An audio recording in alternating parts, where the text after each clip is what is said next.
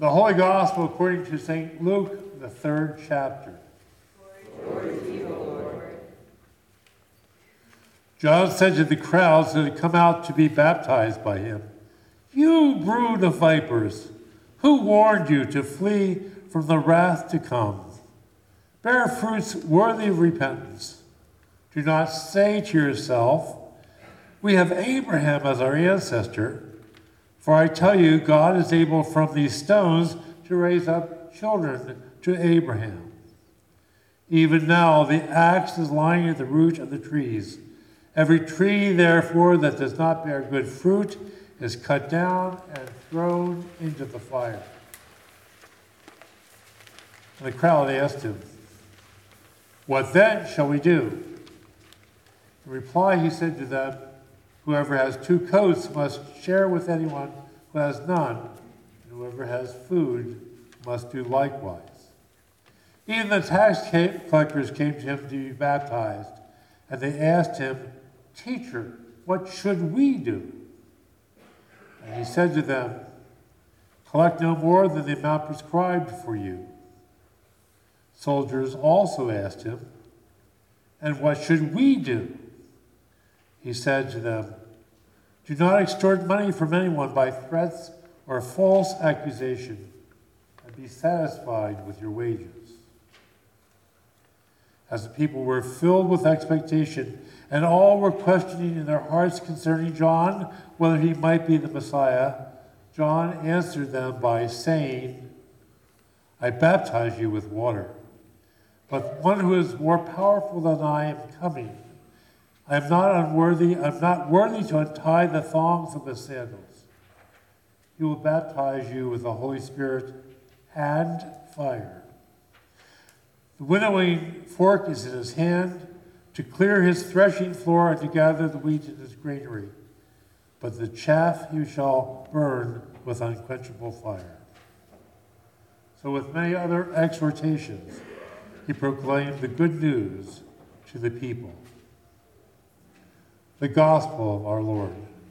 Praise to you, O Christ. Please be seated.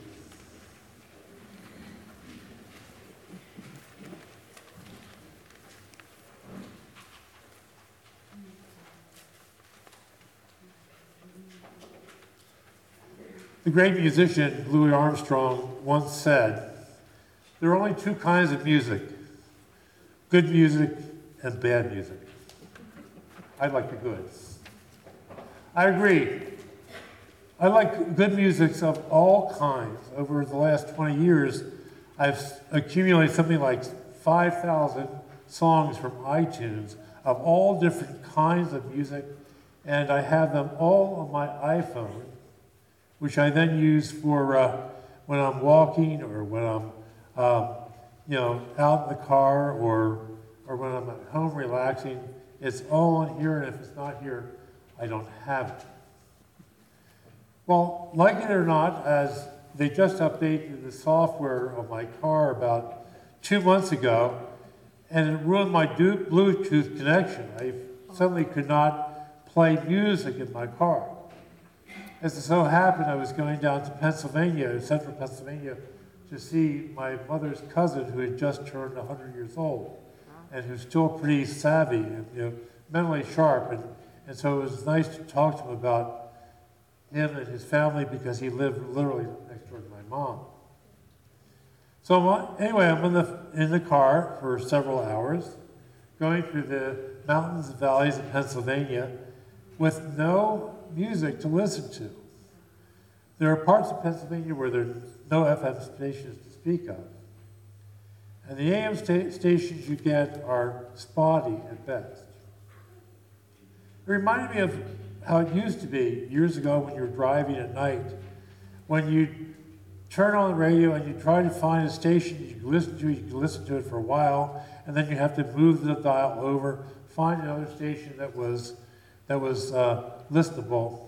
So you kept on having to do this, trying to find the clearest signal.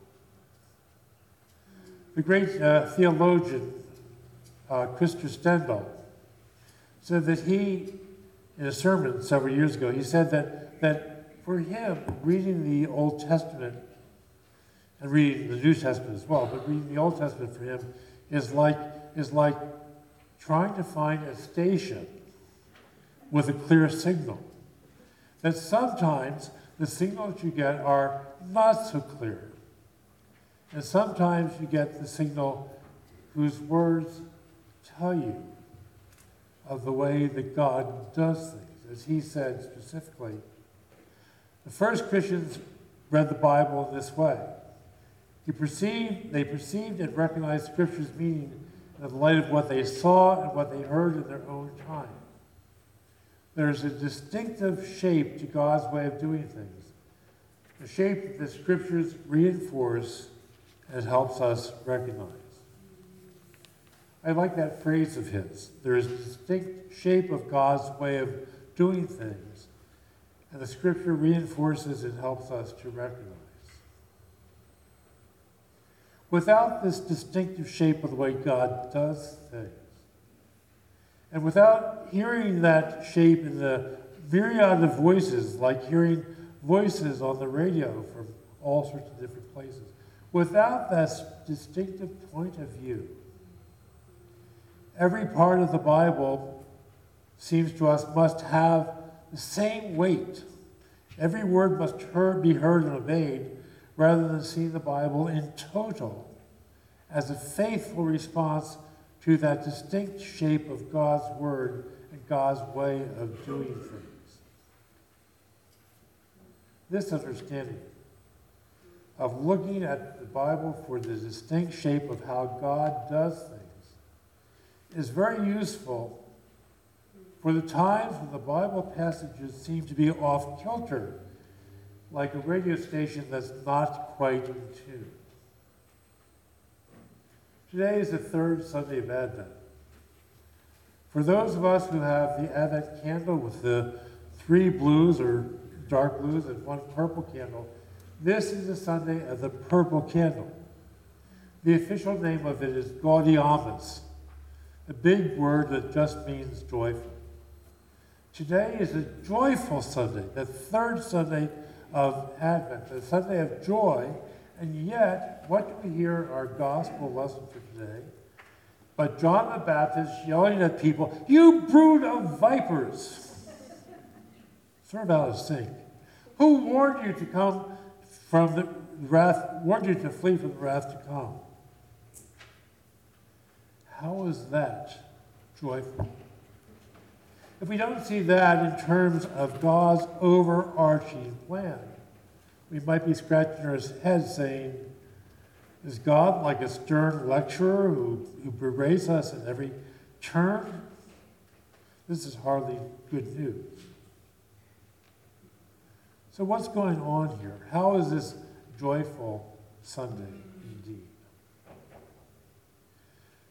Earlier this year, my son and I decided to sell our house in Hampton Falls. He and his wife wanted to move over toward Brentwood, and, and Elise had a condo here in Hampton, so we sold our house in Hampton Falls, and they took their stuff that they accumulated in the 15 years of their marriage, and, and I took about 50 years worth of marriage stuff with me to Elise's house. Now, even though Elise's condo is fairly good size, stuffing two houses worth of stuff in one place just doesn't work. so we've been winnowing through everything that we have. She's been getting rid of stuff, I've been getting rid of stuff. We've become friends of the 1 800 got junk people.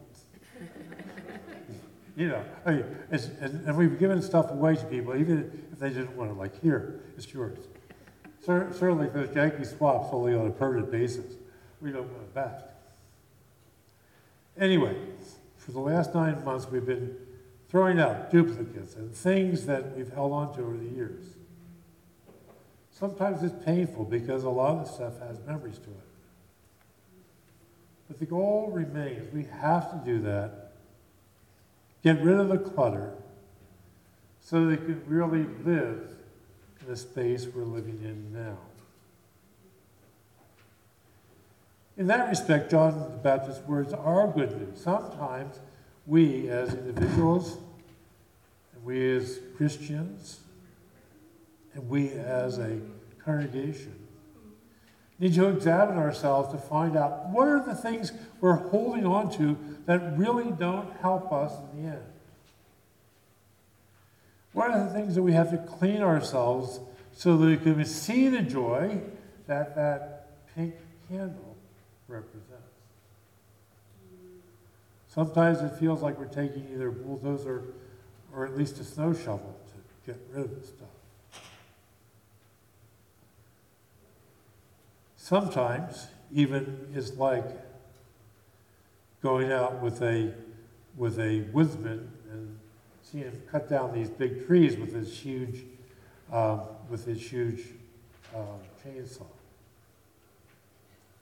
And yet there are other times when it's like watching somebody who has a little bonsai tree and they're using a little pair of, of sticks and carefully cutting off just the little branches and little leaves that need to be cut off to do the perfect shape of the bonsai.